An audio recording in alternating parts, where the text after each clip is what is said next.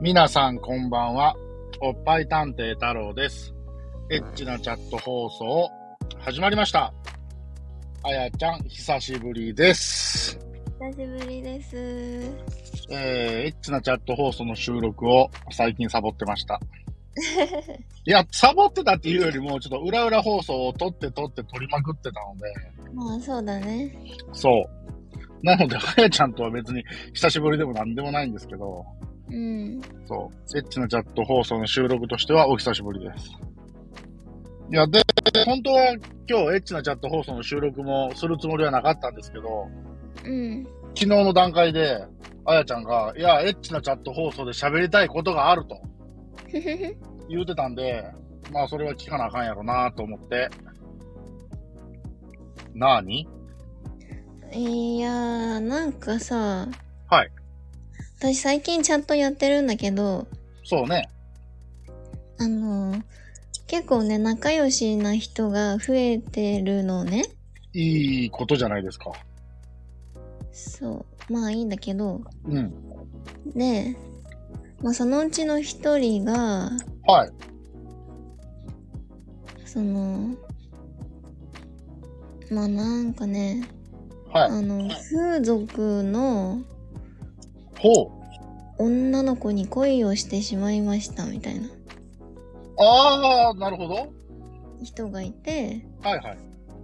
でうんと私の話もさもう公開されてるよねすでにこの放送があれの時は出る時はえーっと、今、今回収録してる、うんこの放送が出るときは、うん全部出てるね。だよ今ねまで収録したやつは。はい。だから多分だいぶ前になってるかもしんないけうどんうん。私もさそういう経験がありますよっていうお話ししてうんうん。その仲良しさんにね。そう思うんだけど、うん。なんかね、あの、状況としては、はいはないんか。当当時の私と同じ感じなのね。あー、なるほど。うん。で、なんか、あの、まあ、お店だけじゃなくって、普通にお店通さずに会ったり、うんうん。なんか映画に行ったり、食事行ったりしてるらしいんだけど、えーっと、ごめん、整理させて。うん、確か、あやちゃんの時って、うん。例えば、3時間なら3時間っていう風にお店に予約を入れた上で、うん。その3時間の中で、ホテルを抜け出してご飯行ったりとか、そういう話じゃなかったっけもあったし、あ、完じゃ全なプライベートもあったんや。あった。なるほどね。はいはい。から、うん。まあ、同じ感じなのよ、その人と。はいはいはいはい。だから、なんか、その人がめっちゃ悩んでるのもわかるし、うんなんかこう、逆にお、その人が好きになった女の子の気持ちもわかるなーって感じなんだけど、はいはい。あのね、まあ連絡は2日に一遍ぐらいしか返ってこないと、まず。ああ、女性から男性に対してのそうそレうスそポンう。スが2日に1回ぐらいと。そう。うんだけど、お店には出勤してる。うんうん。でもなんかそれでさ、こう、しあの、お店予約してたら、うん。あの、その人がこう破産しちゃうから、毎回毎回はいけないって言ってたのね。ああ、まあ確かに男の人にも経済力の上限はあるでしょうからね。そうそうそうそう。で、この間なんか、お店を通さず会って、うん。あのー今月にお泊まりでデート行く約束をしたんだって。ほう。もう一つ質問と確認いいですかいいよ。そのプライベートでうん。会ってる時っていうのは、うん。何かそういう金銭的なやりとりはあるんですかねその人がそう、その人。いや、ないって。まあ、例えばご飯代出すとか、そういう普通の世間的なデート的なお金のことだったとしても、うん。プライベートで会ってはいるけど、一応まあ、会ってもらってるわけだからっていうことで、お小遣い的な何かが発生しているわけではないっていうことやね。そうそうそうそうう。ん、うん、うん、うん。なるほど。そうで、お泊まりデートに行くはずだったんだけど、はずだった。はい。なんか急にね、こうドタキャンされたんだって。ああ、女性がキャンセルしたってことやね。そう。で、なんかその理由が、ほう。あの、お泊まりデートがまあ来週行く予定で、はい、はい。 1週間前に、はい。まあなんなら8日前くらいに、はい。来週行けませんって連絡が来たんだって。なるほど。で、え、うんなんでみたいなの聞いたら、うん。なんかね、お葬式ができたって言われたんだって。おおすごい先の葬式やね。 だからさ、あのね、それで、私その人からその相談を受けて、うん。うん。なんか最初その人は、こう、あのね、なんか、まあ、身内のお葬式だからしょう、まあ、しょうがないよねっていう気になったらしいんだけど、うん。うん。でも私がさ、え、それよく考えてっていう話をして、うん。そんなさ、一週間以上も先のお葬式の予定なんてありえなくないって言ったの。うん、普通はないよな。え、ないよね、普通。えーっと、例えばこれが芸能人の人でものすごい有名な人が亡くなったりすると、うんうんうん葬式とは別にお別れの会みたいなのが立ち上がったりするから、うんまあ、そういうことは可能性としては想定できるのかなと思う。え。その人と同じこと言ってる、それ。あー、なるほど。 そう、でそんもな逆さ、に言えばその人は、うん。そこまで想定してあげたわけだ。裏を返せば。優しさで。そう。芸能人じゃあるまいしな、みたいなこと言ってたけど、うん。でも多分自分の中でこう言い聞かせる感じで、まあしょうがない、お葬式ならしょうがないって思ったけど、私がそんなのありえないよって言っちゃったから、うん。うん。なんか気持ちがさ、どんどん沈んでってるっぽくてい、や、でもそうだよ。あの、多分僕がその男性と同じ立場だったら、うん、まあ自分に言い聞かせるってことはするかどうかわかんないけど、うん、まあ向こうが理由はどうあれ断ってきたんだから、まあそれに関してはあんまりこう、突っ込まないだろうなと僕は思うけど、うん。まあその人の気持ちもわからんでもないな。そうで、なんかめっちゃショックみたいな話をしてたのね。うん。そうで、なんか、うん。あのーお泊まりデートに、まあ、行く約束をした日は、一緒にご飯食べに行ってたんだって。どういうことだ一緒にご飯を食べに行った時にその約束をしたっていうことかなあ、そうそうそうそう。うんうんうん。で、その時はめちゃめちゃ楽しそうにしてたのに、あ、前向きな感じでね。そう、うん。なんか、え、俺なんか悪いことしたみたいな。っうん。ていう風になってるらしくて、なるほど。そう。まあなんかさ、私的には、うん。その男の人が、うわ、なんか切ないなぁとも思うけど、うん。私がもしね自分でその立場だったとしたらうん。あのードタキャンしたくなるのもなんとなくわかる のねなるほどね。はいはいはいはいはい。わかりますよ。なんかさねちょこっとドライブとかだったらさまだうん気持ち的に楽だけどさ、重い重いお泊まりなるほどねはちょっと重い、ああ、まあまあまあまあまあ。その、うーん、そうね。その女性がどういうつもりでその男性と人として付き合ってるかっていうところよね。そうその男の人は、うん。女の子をガチで彼女にしたいんだってでも現状彼女ではないんだよね。そう彼女ではないうん。でまあその女の子もうん。その男の人のことをどういう対象で見てるかはわかんないけどうん。多分その1週間以上前にうんキャンセルしたのは、うん。お泊まりってことはさホテルか、まあ、旅館かどっかしらに泊まるわけじゃん。はい。なんかもう予約されてからじゃ手遅れって気がしたのかなと思ってうん、確かにあり得るよね。そうだからまあある程度さこう予約とか、うんその日のこう予定がね決まる前にうん。キャンセルした方がいいなって思ったのかなっても思うんだけどなるほど。そうだからなんかどっちのこともわかるからうん。なんかその人の話聞くのもさ切ないんだけどさまあまあまあ、それを聞いてる僕も切ないけ ど、リスナーさんも切ない気持ちになってるんじゃねえかなとねでもさやっぱさ思うけど。うん。そういうこうなんか手の届かないって言ったら変だけどうんそううんいうんうこうお店の女の子とかにこう本気になっちゃう男の人はやっぱいるんだねと思って。まあ、いると思いますよ、それはね。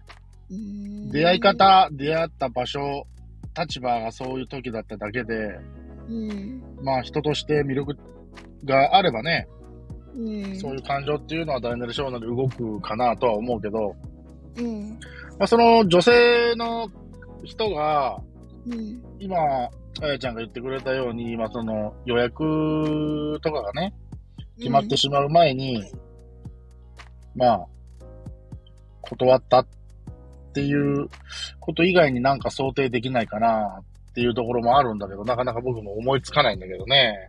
ねえそうか、そうか。え、で、その後のやりとりとかは聞いてないのその、なんか連絡は来たっては言っててうん。あのーなんて来たのって聞いたらうん。亡くなったのは親族でうん。